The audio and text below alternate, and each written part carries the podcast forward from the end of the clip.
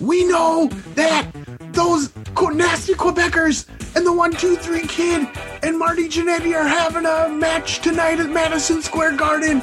And I, for one, am hoping those Quebecers win. So I and my brother here, Dirty Dog Hart, can take those titles. And we can be the World Wrestling Federation champions. Tell them, Dirty Brett. Normally I don't cheer for the Quebecers, but I like to. I like Beverly Hart and I to challenge for the tag team titles. But either way, I'm sure the 1-2-3 Kid and Marty would give us a tag team title shot down the road.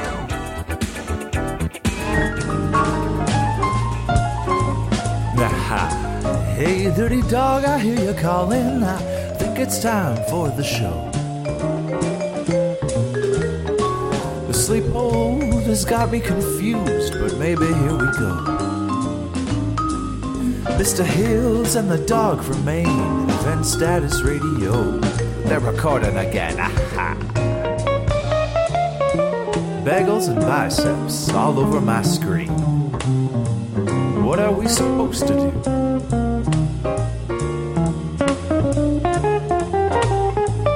Live from Richmond. I'll redo that one. Live from Richmond, Virginia. And recorded live from the Smelling Room Coliseum or the Richmond Coliseum. The Smelling Room! That's amazing. It's in Smelling Moon, but it's even better if it's the Smelling Room Coliseum. Yes. Wherever we may be, this is Main Event Status Radio. I am the Dirty Dog Darson, as you guys heard, interrupted me, as always, to keep me in line, keep me in check. Hey, whatever, man. To keep me in line and keep me in check, as I repeat, is Mr. Beverly Hills representing the 90210, the white meat babyface from California. Beverly, how are you? I'm doing pretty darn well. Recorded live on Super Sunday, which I'm sure you have absolutely no care about. Super Brawl Saturday? Yeah, well, Super Brawl Saturday would be even better if we could somehow transport ourselves back to Super Brawl Saturday to watch Ron versus the Total Package, who will tear you apart. Boo, boo, boo, boo. Okay, we're back. Oh, okay. I was like, what do you? I was like, what is that? I thought you were being like a small child booing Lex Luger or something. I just boo, boo, boo. No, I was trying to do it with Wayne's World. Oh, yeah, you really couldn't see me doing that in front of my microphone. So, yeah. So yeah, this is the Go Home Raw to the 1994 Royal Rumble. Yes, sir.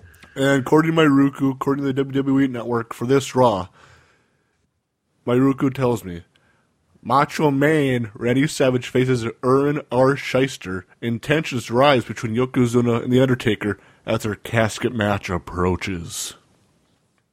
The network descriptions really threw me off this morning as I was watching this because I didn't want to like go back and have to look when the dates were, and I thought this was the right one, but then I looked at the one after this and it said that Todd Pettengill previews the Royal Rumble, so I was like, oh no, like, is this the right one or is the next one the right one? So I did have to look at the dates to figure it out, but yes, this is indeed the Go Home edition of the Raw. As we discussed before I guess more or less you discussed in it laughed at me for not checking things.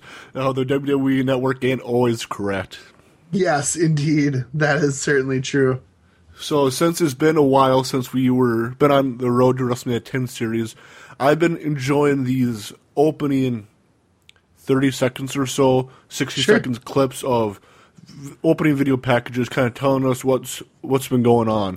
For this show, Vince opens up, doing voiceovers, all excited and scraggly voice, telling us about how Marty and the Kid won the tag team titles the week prior on Monday Night Raw, and they'd be defending the tag team titles at Madison Square Garden against the former champions, the Quebecers. Yeah, and then that glory hog Macho Man gets in the ring and starts soaking in the cheers. He's just a Macho Man. I just don't get it. It's so weird. What do you expect of the Macho Man? I guess. I don't know, man. Then we get the classic Raw intro, which is always brings a tear to my eye because it brings me that much joy. Yeah, rock on.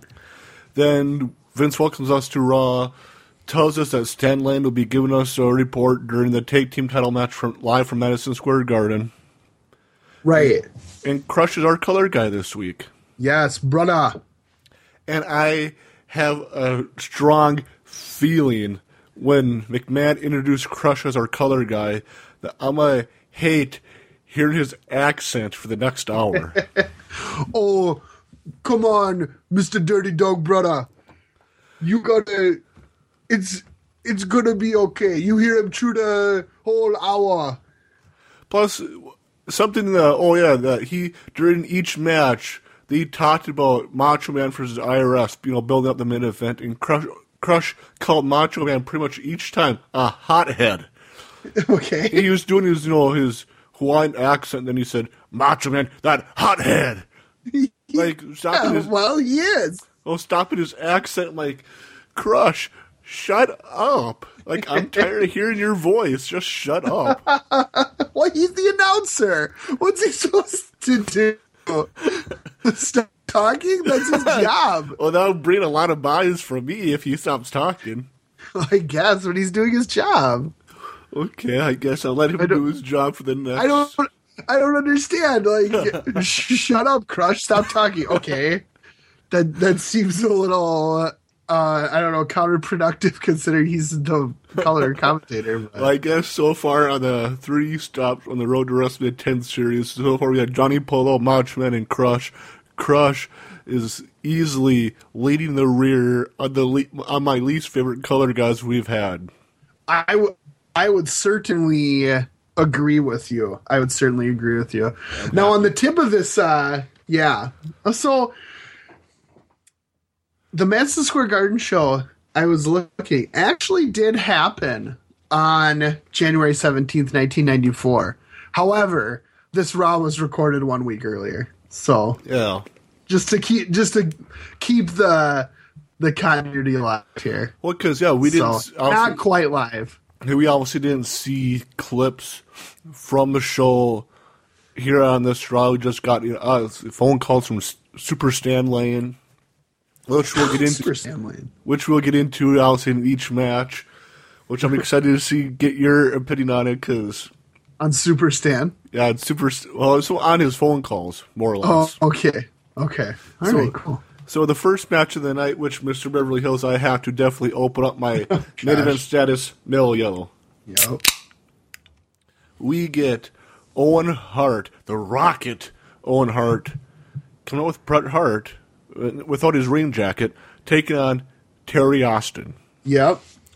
I felt like this was alright of an opener. I feel like out of the other jobbers you'll see in the night, Austin was a good choice in regards to he didn't really screw up against Owen Hart. I felt like he was probably the best choice for Owen Hart to go off of. So you didn't notice the spot where Owen tried to monkey flip him, and he decided to instead land on his face instead of his back. I did notice that did hurt. So I guess okay, one monkeyed up spot. Let's see what it did there. Yeah, but I guess other than that, I feel like out of the other jobbers, Terry Austin didn't look as bad as I feel like the other jobbers did later on in the show. Okay. Do you know who Terry Austin is? Didn't have a lot going on, just some 94 spots. He mostly wrestled in the PWF, which was the Italian Stallions promotion in the Carolinas, but not too much exposure after that. And it seemed like most of his stuff was happening here in this kind of early to mid-90s time. So, and what's your thoughts on Owen doing the Hitman babyface gimmick of giving the fans a Hitman glasses? I it was tremendous. I thought it really, I pretty much thought everything that Owen was doing in this 93-94 time was perfect, you know, down to taking Bret's babyface spots, like handing the kids the sunglasses, like doing his moves. I really liked the little touches that Owen added to his near heel turn that we're gonna see here. I was gonna say, I remember watching WrestleMania 10 a lot and other pay per views as Owen has a heel and ripping apart the Hitman glasses. So seeing Owen doing the babyface Hitman spots like that, yeah, kind of threw me off. Like, I'm so used to seeing Owen not do that, so kind of threw me a loop. But I did enjoy it, I guess, like you said, with the incoming turn that we will see here soon enough. It was a nice touch from Owen. Yeah, I just feel like he does such a good job at these like little things that everything like just has the smallest of twists to it. Like he has a bit of sarcasm to it, or he's just, I don't know, like trying too hard, like to the point where you can tell it's an effort to do it. You know, that it's not coming natural, but it's not where it's not coming natural like watching Randy Orton be a babyface. It's a purposeful thing. He's putting this on as an act. I thought he did a really good job. Yeah, definitely that. Especially with the interview that we'll be hearing from Bret and Owen Hart later, Owen did a very good job on this edition of Monday Night Raw. Yeah, and in the match, he threw a really nice looking Enziguri. Which has always been one of his more famous maneuvers. Uh-huh, exactly. And he hit a good-looking elbow drop, and I thought that was going to be the end. But then and this is another point where he's just kind of being a little heelish. Like, I kind of wish Bret would have played along a little bit, and I feel like this would have been a good chance for him to be, like, encouraging him to cover the jobber and, like, you know, be a sportsman, pin the guy when he's done, you know, that kind of thing. So I feel like Bret dropped the ball a little bit on that one. But so after this elbow drop, he does go up top. He hits a really good looking top rope drop kick, which I know he did use as a finisher in the past, and then just finishes him off with the sharpshooter. Yeah, I know we talked about it before we got in the match, but yeah, when you're going over some spots that you enjoyed, I did write it down when Owen Hart was doing the monkey flip to Terry Austin, and Terry Austin went in for business for himself and landed at his face. Crush. Well, he didn't tuck his head. He kept it straight, so he ends up hitting straight on his forehead instead of tucking and rolling. So you can see that. Yeah, right when that move happened, that Crush was in the middle of talking about, I'd take note of what, but Crush stopped in the middle of his sentence and said, "Good move, brother." And continued talking about whatever else he was talking about, which made me laugh. But yeah, probably the Macho Man or something. As you noted, Owen Hart's the winner. I rated this match 1.5 stars. Like I said, it was a good jobber match. Just one of those early ways my forte of jobber matches. Oh, see, I really liked it. I thought it was 2 stars. I thought it was a really nice showcase for Owen. I thought it showed his big moves. You know, we got the top rope drop kick. We got the Enziguri. I thought it was a pretty darn good jobber match, so I liked it a lot, and I think it's important to get Owen on this this go home edition of Raw here. Yeah, which I really liked it. Like I said, out of all the jobber matches that we get in this on this card, this Owen Hart Terry Austin match was probably the best one. Yeah, I'd agree with that. And before we move on to the interview with Owen and Bret, Stan Lane called, and I wanted to mention, holy moly, he sounded horrible. I could barely understand it when he talked. Yeah, he's on the phone. Well, yeah, but the volume, I think more or less the next call like went in and out, like up and down, like They're like purposely monkeying with the volume just to piss people off. Well, unless it was just me that noticed that. I guess of all the things to notice, this is an interesting one. Anyways, after the match, Vince goes over and gets an interview with both guys ringside, which I really enjoyed those ringside interviews. Okay. And yeah. I really enjoyed how they continue to let Owen Hart's theme song play in the background. Okay. Which, especially when Bret talked, it was interesting to hear Owen Hart's theme song playing in the background.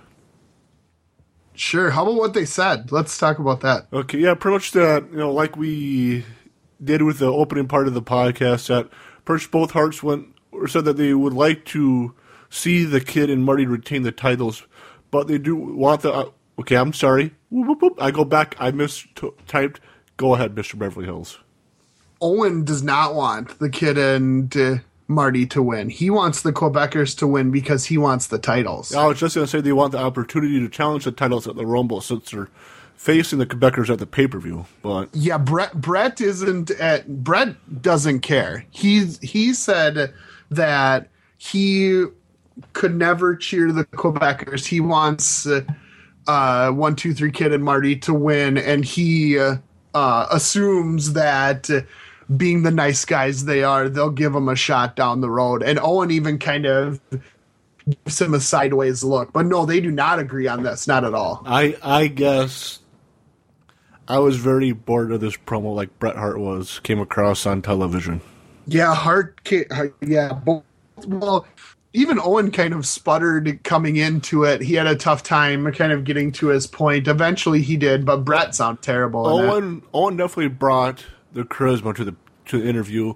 Bret Hart, not once he so got much into it. Yeah. Yeah, once Owen got into it, he started off a little rough, but once he kind of got around to the point that he was really wanting that title opportunity so that he could win the titles along with his brother Bret, which he really stressed, and I like that. Yeah, which I like that too. And man, I really like that Bret David mentioned nothing about that in his part of the promo, which I like coming up to what we'll be seeing at the Rumble. The heel turn makes a lot of sense that it was Owen's focus to win the tag team titles with his brother, and Bret not so much. Right. Mm-hmm. Then we get a funny commercial, which we talked about off air, which I'll let you. I feel like you do more justice to this funny commercial than I would, so take this away. Well, in this very kind of strange commercial, there's this lady sitting on a random bench in a white just background, and she's like reading a book, and then this dweeb keeps coming up to her doing poor impressions of various WWF superstars. We get a Razor impression, we get a Bret impression, a Macho Man impression. Oh, yeah. And, yeah, he keeps going, oh, yeah. Does he keep saying, dig it? I think he's saying, oh, yeah, dig it. And he keeps trying to say it, and the lady is very much ignoring him. And then finally, the real deal Macho Man comes out and sweeps this young lady off her feet, and she exclaims to the camera, don't fall for cheap imitations. Or don't fail for cheap imitations either. Yeah, that's almost what I said, yeah. Which I very, very, very well laughed hard for that commercial. Yeah, and a not-so-veiled shot at WCW there. Yes. Yeah. So this next match that we get is Tatanka versus George South. And to be honest... Right. I thought George South is a country star. No, that's George Jones. Close enough. Do you know anything about the first name? Do you know anything about this George South character? Do you not know anything about George South? Well, obviously I don't. Oh my God, George South is perhaps the most legendary jobber of all time, outside of the now dearly departed Iron Mike Sharp. I feel like George South is kind of like, I dare say, the Southern equivalent there. George South has wrestled in every major promotion. He wrestled in WWF, WCW, Mid-Atlantic, Smoky Mountain. He's a good wrestler looks super sleazy. He's got like a very kind of like dirty, kind of reddish mullet. He's balding. He's got a beard. And he always kind of did. But very, very good in the ring, I'd say, and always kind of was. But yeah, definitely always a jobber. Never really got much above that in all his time. You know, to be honest, as a wrestler. To be honest, I'm very happy you were more excited to talk about George South than I am about this match with him against Tatanka, because comparing this to the Owen Hart Terry Austin match, this was definitely the bathroom break match for me. Yeah, well, I mean, it wasn't the greatest. Actually, probably because George South actually probably took most of this match. It was probably a maybe 4-minute match, and George South probably took 2 to 3 minutes of it on offense before Tatanka fired back and took it over at the end. But yeah. Well, I was going to say that, especially since we've been seeing Tatanka have a singles match at the pay-per-view, if there's anything like this match on Raw, I'm totally not looking forward to us watching and reviewing his Rumble match. Sure. Well, I mean, hopefully he's got a better... Well, I don't know. I was going to say a better dancing partner than George South, but that... To be honest, probably wouldn't happen, because if George South wasn't himself... if he was in a different package, he'd probably be one of the better workers on the roster. Oh. But he already has his jobber reputation, and that's, you know, where he is on the card. Yeah, but go ahead. Oh yeah, this is also when I noted when Vince had Stan Lane on the phone, where the volume kept on going up and down, which made me understand the phone call even less, which irritated me that much more, because I wanted to take note what Stan was saying about the tag team title match. He reported it here live on the podcast, but I couldn't. He just said the match had begun. That's it. Fair enough. So do you want to take the finish for the match? Yeah, sure. So Tatanka just hit a couple overhand chops at South, was able to kind of fire up there toward the end, and then he went up top for another overhand chop, and which I hadn't seen Tatanka hit very often, but it did look pretty cool, if not maybe more of a transition move. I guess I can't see much as a chop as the finish, but it was here. Well, and, yeah, because I was surprised to see the finish come out of the blue, like that. Like you said, Tatanka started to do his war dance and whatnot, hit a bunch of chops, ran wild, did the flying chop from top, and then pick up the victory. Like, okay. You know, I was surprised at this because last week I played WWF Royal Rumble on the Super Nintendo, which Tatanka's a character on it. And on the game, Tatanka's finishing maneuver is, I think, like the Samoan drop or something like that. Yeah, the end of the trail, man. Yeah, which is Tatanka's, or was known as Tatanka's finisher. So I was expecting him to finish George South, George Strait, whatever, with that finish maneuver. I suppose that's another country star. I went George Jones, George Strait, I suppose. Good call. But yeah, I was just surprised that the flying chomp was the finish to me and came out of the air, out of the blue. But dude, this is something that you talked about. This is supposed to be your thing. Do you forget what you say on previous podcasts? I very, very well enjoy finishes out of the blue like that. Yeah, you love that they don't finish with their same one, especially when they're against jobbers. So you got to listen to yourself, man. I was just you just kind of out of the blue, so whatever. Sure, okay. I rated this match big ol' whop and dud. I went 1.5 stars. I mean, obviously not quite a total squash, kind of. But the parts where George South was in control probably were the best parts of the match. And then Tatanka looked okay. It was an all right squash match. It is what it is. Yeah. One of those kind of matches. To me, I feel like this match was more or less the background noise, the soundtrack to the Stan Lane phone call again. And to me, just taking the Stan Lane phone call again hurt this match for me. Well, I mean, that's the main part of this whole episode is kind of being a backdrop to this live event at Madison Square Garden. So, up next, we see a video package for the women's champion Alundra Blaze, which wasn't really much of a, I guess, in-ring video package. We see her workout. We see her cry winning the title on Raw. We see her on her motorcycle. We see her on the beach in her swimsuit, which made me pop. And we see her at her jet ski. I don't want to hear you popping about people's bikinis. I have to ask you, Mr. Beverly Hills. Okay. Does this video package of the women's champion, London Blaze, make you excited to see her in the ring? Oh, not really. But I don't know if it was designed to do that. I was thinking it was designed to, as you said, make you pop and make other 14-year-olds pop, I guess. Yeah, I think that was more the point. Yeah, to me, this did not get me excited to see her in the ring at all. Like you said, I did crack a smile when I see her in her bikini and all that on the beach. But I don't like these euphemisms. Pop, crack a smile. Yeah. Whatever.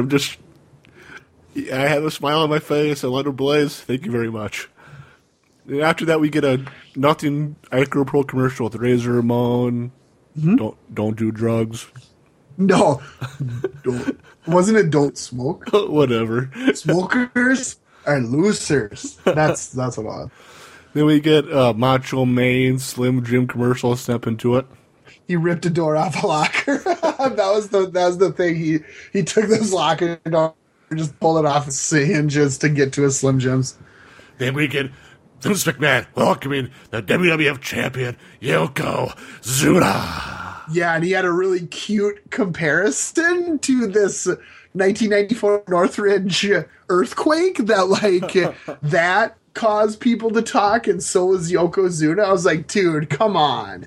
Think about it.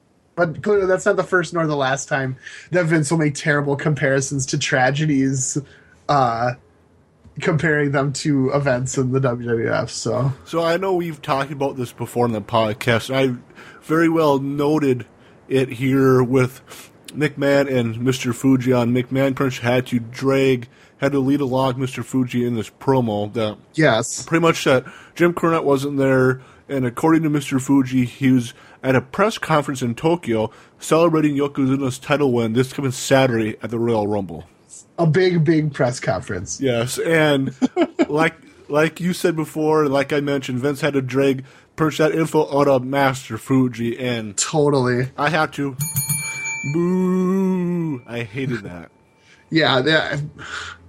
I don't get it. I just don't get Mr. Fuji's presence, at all. You know, and I just don't get it. I don't understand. I assume he was a good wrestler in the day. I haven't really watched a lot of him.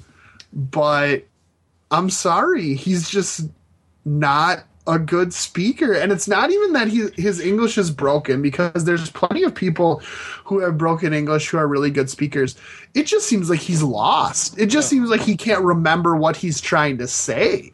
And I mean, that has nothing to do with his English or lack thereof. So don't get me wrong there. I don't care about that. It's just that he doesn't seem to know what he wants to say. I feel like Jim Cornette being added to Mr. Fuji and Yokozuna made Yokozuna a million times better, since Jim Cornette is able to cut a hell of a lot better promo than Mr. Fuji. I just don't understand why the only Asian American person in Vince McMahon's Rolodex just has to be Mr. Fuji. Just has to be Yokozuna's manager. Why there are no other Asian American wrestlers? There are no other Asian American actors that we can use for this. It's either Mr. Fuji or a white guy. Why can't it be something else? Why do we have to just go either the worst promo ever or Jim Cornette? Why can't we have someone else? I feel like this is lazy and I don't know, just bad. This is going to be kind of bad, but since the Great Kabuki was being brought into the Royal Rumble, do you know how well Kabuki is on the mic? He usually a manager, okay. So I don't know. No. Okay, I was just curious since, like I said, Great Kabuki was being brought in from Mr. Fuji and all that, so I was just curious. I don't know. I mean, Pat Tanaka is born and raised in America. He could have done it. I don't know. Again, there are there's probably hundreds of Asian American actors who are trying to break into roles who could have been used in this. But I mean, it didn't have to be an Asian person either, but I just feel like it's lazy just to be like, oh, we're going to do this Japanese character. Oh, Mr. Fuji, it's you. Yeah. I don't know. I just felt like it's weak. I felt like Vince wanted to give Mr. Fuji a paycheck and like, okay, you got it. Okay, Fuji, you got to earn your paycheck. So here you go. I don't know.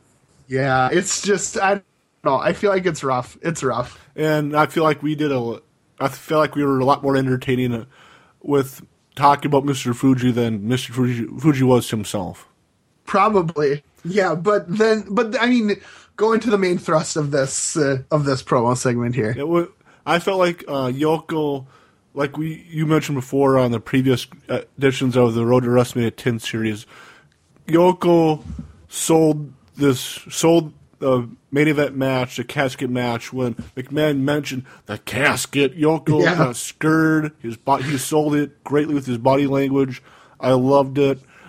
I wish Vince would have said casket right off the bat and take away the 2 minutes or whatever Mr. Fuji was on the mic. Oh, I kind of liked that. I kind of liked that he was like, okay, you know, tough guy Yoko, and then he gets freaked out when Vince says casket. And then I like that Vince just kind of keeps going at him. Keeps taunting him and all that.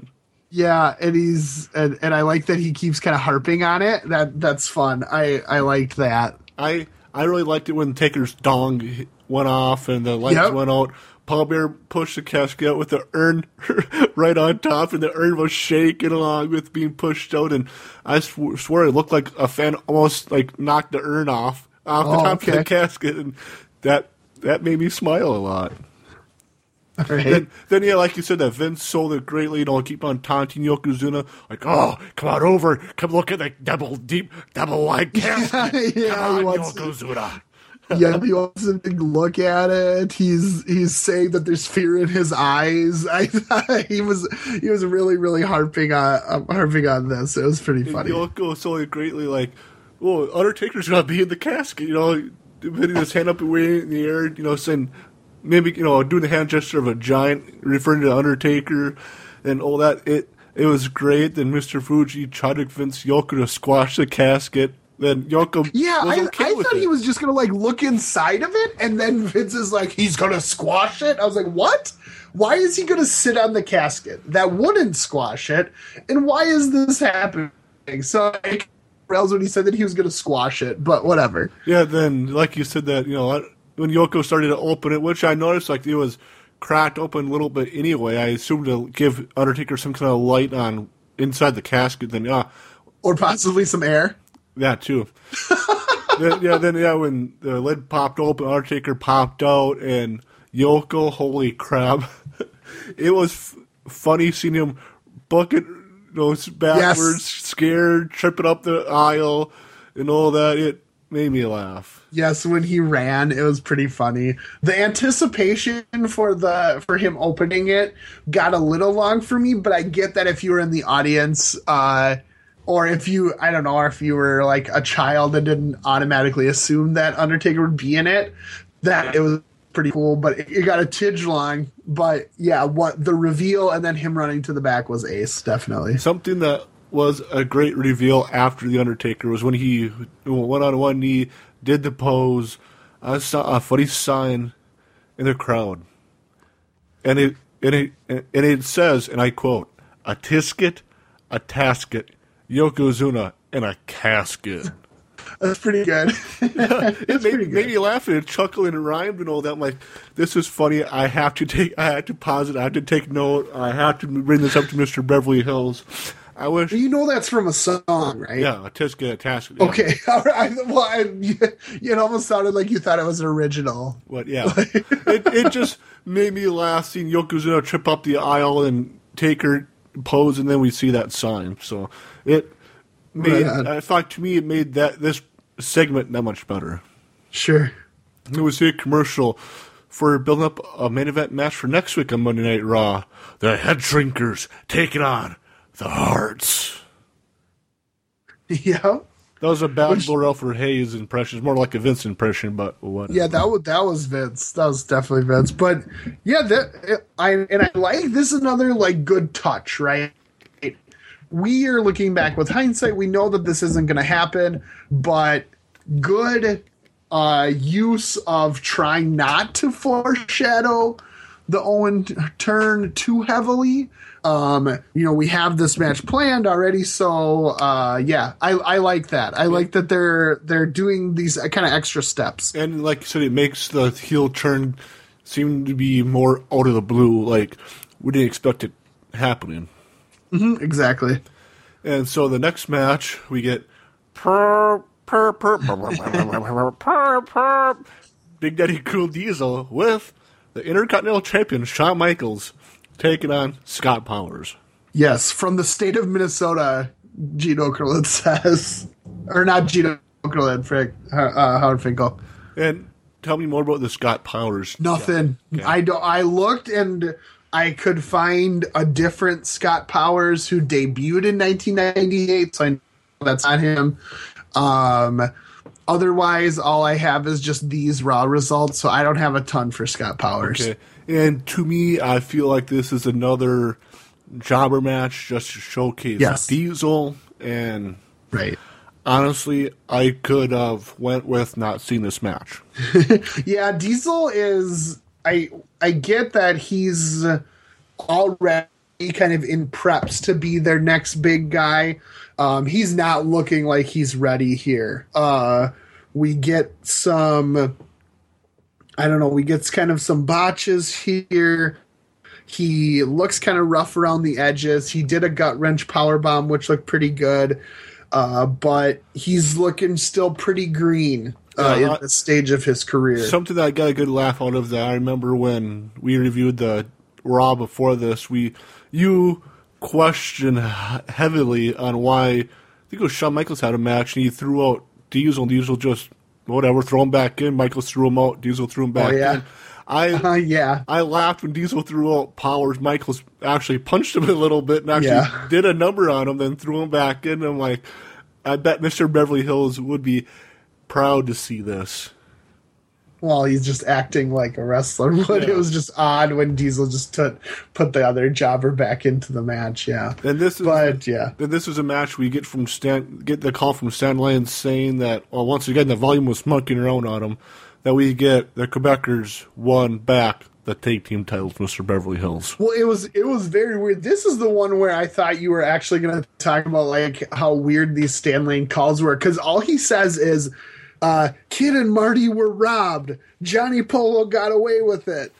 And, I mean, he doesn't say, like, oh, Quebecers won. Yeah, he doesn't say how they won. He just says, and, I mean, you can assume, you can use your power of inference, but it was just funny that he says only that Kid and Marty were robbed and that Johnny Polo got away with it. Yeah, he didn't full out say the Quebecers won, but he beat around the bush and implied it, yeah. But that's fun. Then we pretty much get to the finish that after the call, like you mentioned about the gut wrench superplex or the gut wrench suplex powerbomb thing. I couldn't figure out what it was. I'm happy you called it gut wrench suplex powerbomb. Whatever. So, I like it. I like those. I like to call it the gut wrench suplex powerbomb. Okay. Whatever. Then Diesel picked him up, punched him in the face, kicked him in the face. Yell at him, threw him the ropes, hit him a big boot, hit a running elbow, and picked up the victory. Yep, big boot, elbow drop, win. And I was wondering when Diesel hit the running elbow. You know, like you teased me earlier. I did like this elbow and pin was out of the blue. Do you know when Diesel was using the jackknife as his finisher? Nope. Okay, because when I saw that, I was kind of wondering, like, okay, it would later become his finishing maneuver. I was just wondering when it was implemented. But sure. I read this match, another dud. That it, to me, wasn't really nothing. Like I said, I'm happy the Owen Hart Terry Austin match was the first jobber match because it was a lot better than the Tatanka and Diesel jobber matches. And to me, this was nothing.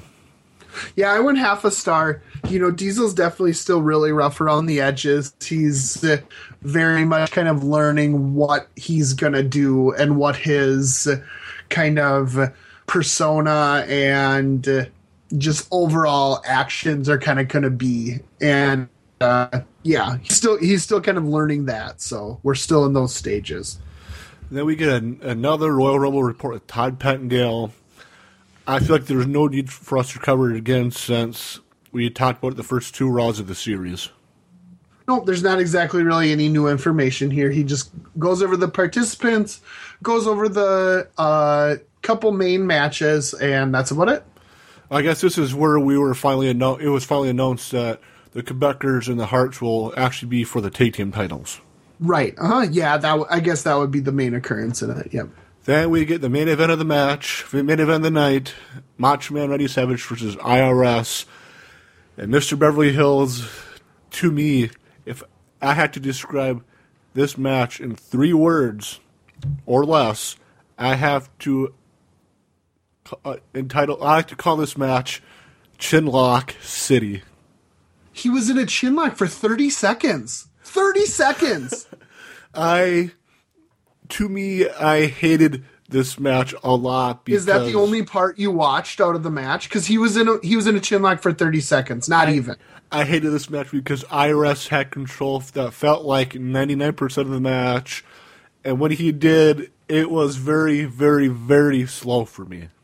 I feel like you're taking your knowledge of IRS from other matches and putting it in this one. Because this match was almost action the whole time. He had him in one chin lock, and that was it. Otherwise, it was move, move, move. Yeah, well, to me, I felt like this match drug a lot. Well, let's. Well, I don't know what match you were watching. I really don't. Let's talk about this. When Macho Man came out, he came out first, and it made me laugh when Macho Man came in. He ran over the corner, taunted Crush. Got off the corner, sat on the ropes, and wanted to welcome Crush into the ring, but Crush didn't. Yep. Which I felt like this was a very, very nice touch to what we'll see maybe later on in the night. Yeah. Yep, it's definitely setting up or continuing the feud between Macho and Crush. Then, do you know what IRS did to get the jobber entrance during the commercial? I don't know. They just had the commercial break. He was talking. He was jawing with the fans, definitely, because he had the microphone. But, yeah. Probably told them that they're just nothing but Virginia tax cheats. Probably. I would sure assume so. Or Smelling Moon tax cheats. Right. Then one thing I really enjoyed, probably one of few things, about this match is when the bell did sound, we heard a loud Irwin chant. Right out the gate. Sure. And yeah, I was kind of crazy to start a lot of back and forth action. Yeah, I guess I really like the Irwin chant because I don't know how many heels hate hearing their name get chanted. Okay. Yeah, I don't know, you're probably right. That was a big part of his act, I guess. Yeah, honestly, that was a big part of his act. I guess to me that gave him a unique touch because I feel like most individuals would like to hear their name get chanted. Well, I don't know. That's always been a heel thing where they don't go by their real name and get their real name chanted. Yeah.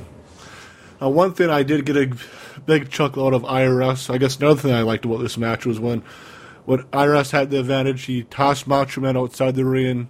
IRS turned around, gave Crush a big thumbs up. It's cheesy, I know. I just don't know. Did you watch the match? Yes, I did watch the match. These random chant thumbs up thing. Do you watch what goes on? Yes, I watched this a few times over. Oh man. So yeah, so IRS is throwing him into the barricade. He. Yeah, that's when I guess he did this thumbs up thing. They go back in, and Savage is able to get an atomic drop. He gets a really nice clothesline, a forearm, and he's in control. He throws IRS as we go to the commercial, and this is when we come back. This is when we get the only chin lock spot in the whole match for 30 seconds. This is it. Whatever. I don't... Yeah. Well, I felt like the... Didn't IRS have a few more rest hold spots in this match? Not really. The only other control segment is he's doing a lot of stomps. Okay, then I don't know why I felt like he did a lot of chin locks, but I just felt like whenever... Because you're thinking about IRS's other career matches, I guess. I feel like whenever IRS has... At least in this match with Macho, whenever IRS had the advantage, I felt like the match slowed down and dragged a lot for me.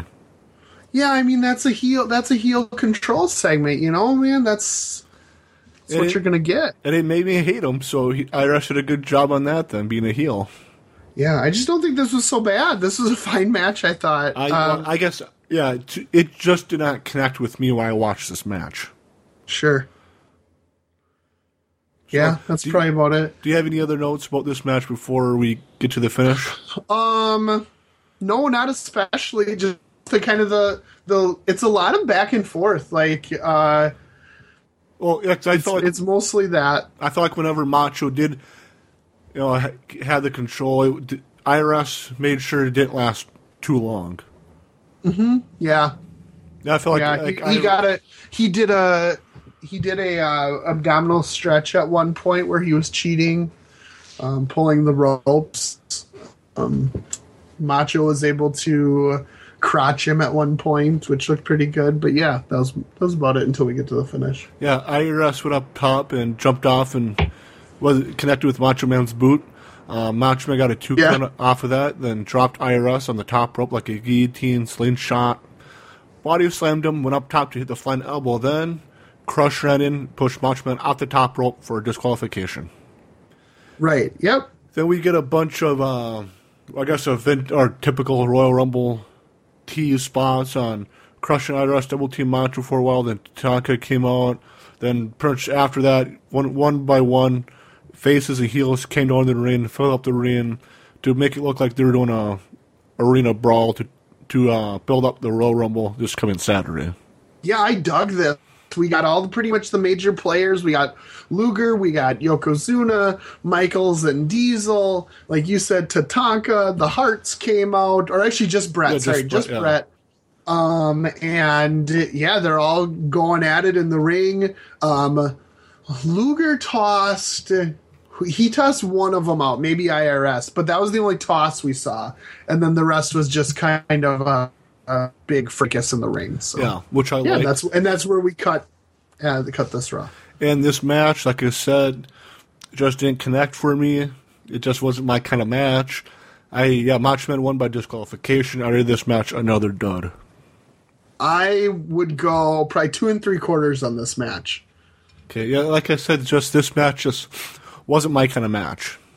So we'll be right back to talk about our jobber and Main Event Status star here on Main Event Status Radio. And by the way, anything can happen, and I would suggest take a look at this now. Oh, dropping it in. Nice knee. I would certainly hope that nothing would happen as far as your involvement, or at least potential involvement, in the Macho Man Randy Savage matchup later on tonight. Listen here, Vince, I'll tell you this one time, brother. I am a professional. I'm not a hothead, unlike the Macho Man Randy Savage. I'm out here to do one thing, and that is to call the matches as I see them, and that's exactly what I'll do. Macho Man will have his hands full tonight with IRS. Believe me, brother. But this one a long way from being over. We'll be back in a moment with a conclusion.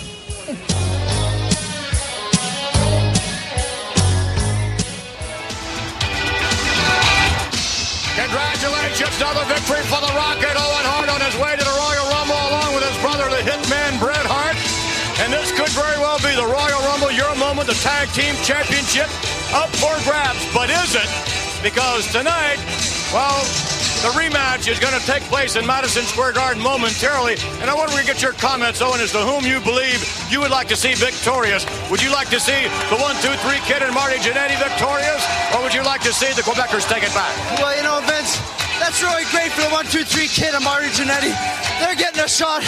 The WWF belts. I don't want to take anything away from those guys, but this was an opportunity for me also Bret too, but now it's been kind of taken away, so I don't want to say anything against 1-2-3 Kid and Marty Jannetty, but I'm kind of looking forward to fighting the Quebecers, and I kind of hope that they're the tag team champions so that Bret and I can get an opportunity to fight for the WWF tag team belt. Bret, your comment? As far as I'm concerned, Marty Jannetty and the 1-2-3 Kid, they make great champions, and under no circumstances would I ever find myself cheering for the Quebecers, and no matter what happens, let the chips fall where they may. But 1-2-3 Marty Jannetty, I'm sure they'd give us a title shot when the time's right. Well, the best of luck to both of you, title or no title. Thank you very much for joining us. Bret Hart and his brother, the Rocket Owen Hart, ladies and gentlemen. I'm the Dog Stibus here with Dusty Hills, not plugging my trucks, not plugging my Jeeps, but plugging Burdick's Pepsi. Oh, Dog Stibus, you know, when I get down to your car emporium, I don't even know what you're going to have for me. Is it going to be Jeeps, Dusty Hills? Oh, no, talking about my trucks today. No, today we're talking about the Pepsi, brother. We're talking about the Mountain Dew, all the great Pepsi products. You know, I don't know why St. Cloud think I'm rid of the Pepsi, brother, because the Dog Stibus is the best Pepsi deliverer in the planet. Woo, talk about it, Stibus. Screw Coca-Cola, screw Mill Yellow. Pepsi is the way to go. I've got a man that is pacing the floor. He won his match earlier over Zodiac. That means... Yeah. Yeah. Huh. Yeah.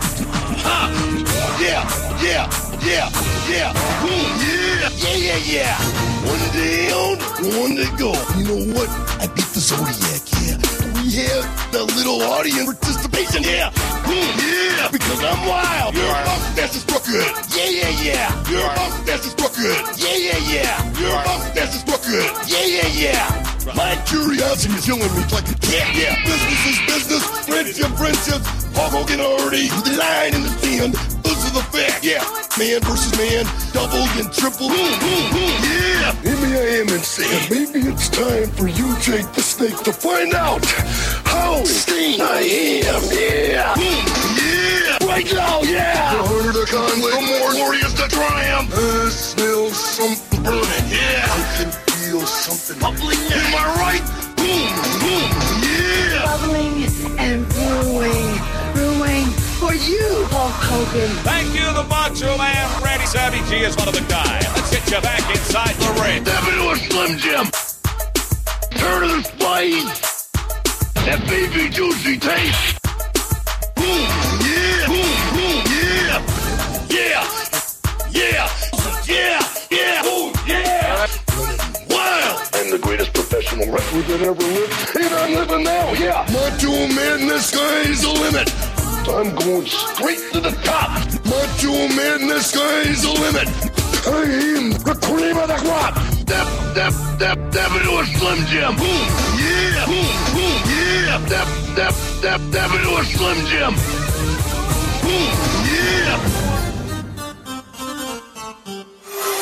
Ladies and gentlemen, would you please welcome the reigning World Wrestling Federation champion, Yokozuna. I can't believe these people. Listen to that. They have no respect for the World Wrestling Federation champion. Not only the champion, but my good friend and my mentor, Mr. Fuji. Conspicuous by his absence is the American spokesperson for Yokozuna, Mr. Jim Cornette. Why is he not here? Has Yokozuna wised up? Has he fired Jim Cornette? And are you next? Oh, no, boy-san. Mr. Cornette is right now in big press conference in Tokyo, Japan. What would be the purpose of the press conference in Tokyo? None of your business, Vince. Our purpose is for big victory celebration for Yokozuna and all the people from Tokyo, Japan. Let me get this straight. Jim Cornette has a press conference in Japan celebrating Yokozuna's victory at the Royal Rumble in the casket match? Why am I? You don't mention casket. You no mention casket. Yokozuna don't want to hear casket match. You understand? Listen to my man trying to stir trouble here. I can't believe him. No doubt. Mr. Fuji, it seems to me that you're celebrating a little bit early with the Royal Rumble. This...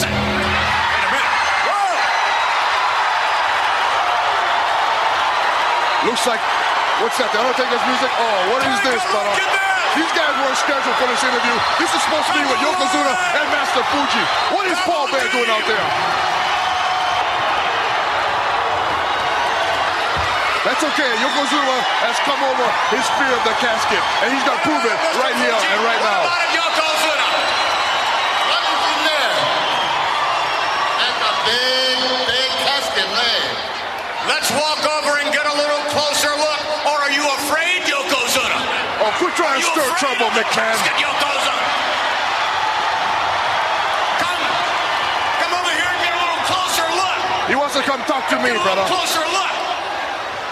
This Saturday, the Royal Rumble, stuffed in the double wide, double deep casket. Little closer.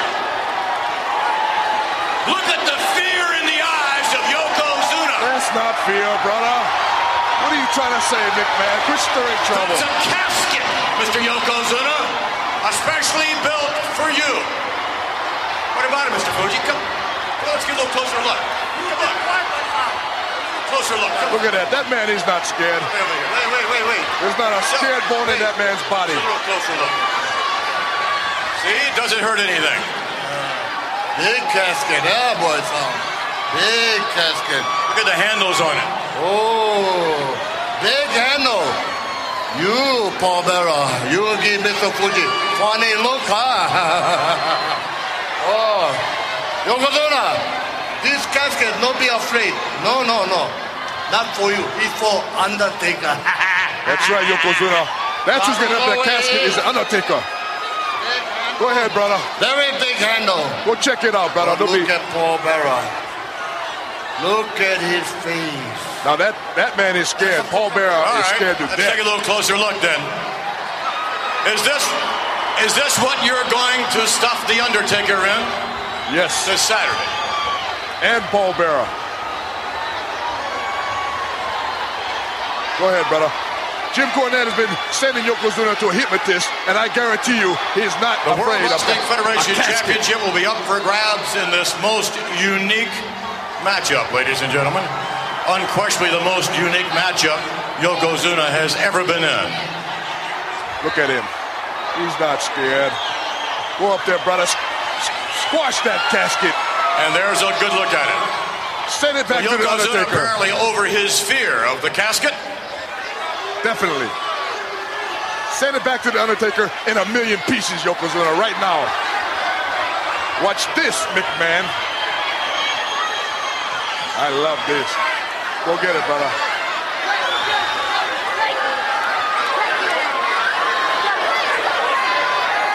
Tell him, Mr. Come on, Master Fuji. Fuji has just given Yokozuna orders to... What's he going to do? Squash the casket? Yes. Right on. We all think alike, brother. This I've got to see. What the... Come on, Yokozuna, get back in there, bro. What's wrong with you? What was the Undertaker doing in that casket? This guy, something's wrong with this guy. I'm telling you, he's not right. What kind of a guy would hang out in a casket?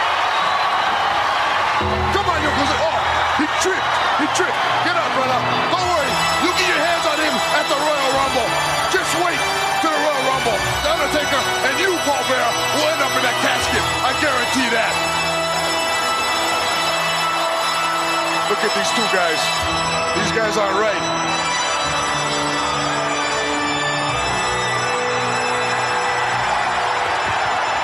Royal Rumble, brother, this Saturday night. We will see who ends up in that casket. Yokozuna's going to prove to the world and the World Wrestling Federation he is the superior. All right, friends, Romans, countrymen, we are back for the final blow of this lovely, lovely Raw. at the Smelling Moon, a.k.a. Richmond Coliseum. Let's start out. Who was your jobber of the evening? I had to pick the Macho Man, Randy Savage, as my jobber for having to put over IRS in the main event match. Fair enough. You got to think, though, Macho Man's a part-timer. Yeah. To me, IRS is going to show up for the Intercontinental Championship on Saturday. I was going to say, to me, this makes sense. IRS is, like I said, challenging for the Intercontinental title on Saturday against Razor Ramon. Macho is in the Royal Rumble, isn't he? Yeah. Mm-hmm. So I guess it makes sense that that Intercontinental title match, that IRS would be doing more than what Macho would be in the Royal Rumble. So it makes sense building up IRS like they did during Raw. Mm-hmm. My jobber of the evening is going to be Terry Austin. I felt like he had one thing to do, really, other than just like bumping for kicks and punches and stuff, and that would be to do that monkey flip. And he decided to just kind of like do a face skid across the mat instead. So he is my jobber. Honorable mention jobber is Razor Ramon. That the Intercontinental Champion, so obviously they have big plans for. He hasn't appeared yet on Raw, in these. Which I'm surprised at too. In these Raws before the Rumble, so, and he's, you're thinking is going to be a major part of this pay per view. So. Yeah, my main event status star has to be Yokozuna, because like again, his facial expressions sold me for his WWF casket match, title match at the Royal Rumble without saying one word. We've talked about it a lot. I'm extremely excited, and when we review the 94 Rumble, I'm excited to review the match and see how the match goes. Yeah, I'd say that the build-up to that match has been definitely the best. We've had a little build-up for the Luger part of the Rumble. We've had some build-up for the tag team match. Definitely the build-up for the casket match has been the best, and they've spent the most time on it, and Yoko's a huge part of that. My main eventer is going to be Owen Hart. I thought he looked good in the match against Terry Austin. His part of the promo was good. We talked about all those little touches that he kind of added to the match and the promo surrounding it. So I'm looking forward to that as well. I'm really looking forward to the 94 Rumble pay-per-view in general. Yeah, Owen Hart, I'm definitely the last few weeks of the Raws we've been reviewing, Owen Hart's definitely being built up for something special, for something big in 1994, and I'm excited for us to cover it in the first several more weeks of Raw, the next Rumble, the Rumble 94 we'll be reviewing, and WrestleMania 10, whatever role Owen Hart has for WrestleMania 10, I'm excited for it and excited to see what's next for the Rocket Owen Hart. Yes. So we might as well get into the plugs for the podcast. You guys can listen to us on 3 different platforms, maineventstatus.com. That's maineventstatus.com. You guys can listen to us over on SoundCloud. Search out Main Event Status Radio, or go to soundcloud.com/Main Event Status Radio. And Mr. Beverly Hills, you are a big component of iTunes podcast. Tell us about listening to us there. I am a cog. I'm a component. Yes, I'm part of it. I'm also a proponent of listening on iTunes. I listen on iTunes. You should too. It goes right to your podcast feed. You don't even have to do any updating for it. Please search it out, rate, comment, and subscribe. Bring us to more listeners. We want to beat that hashtag saucy attitude. Jim Ross in the Ross Report, because he's just simply too saucy. Yeah, he's the sauciest. You guys can interact with us on social media. We're on Facebook. Search us out, Facebook. Main Event Status Radio. Like us there, or go to facebook.com/Main Event Status Radio, or you guys can interact with us on the Twitter machine.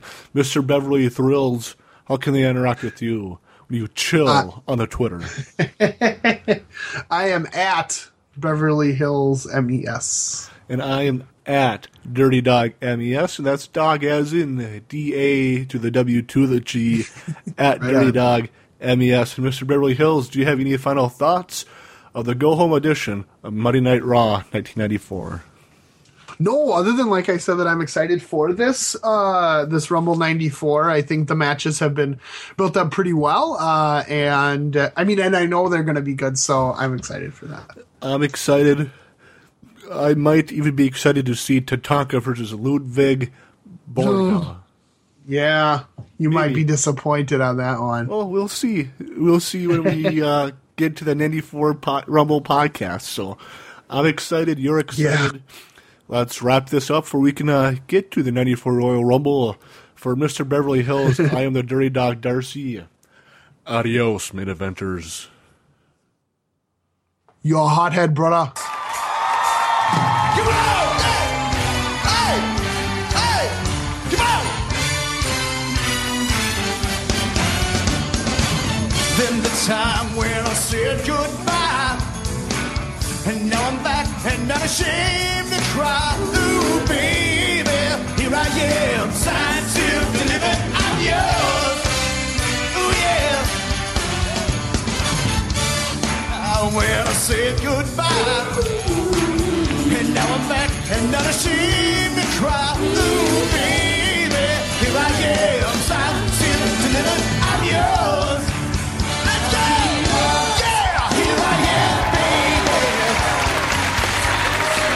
Amazing. You should get much more time than anyone else. That is our show. Good night, everybody.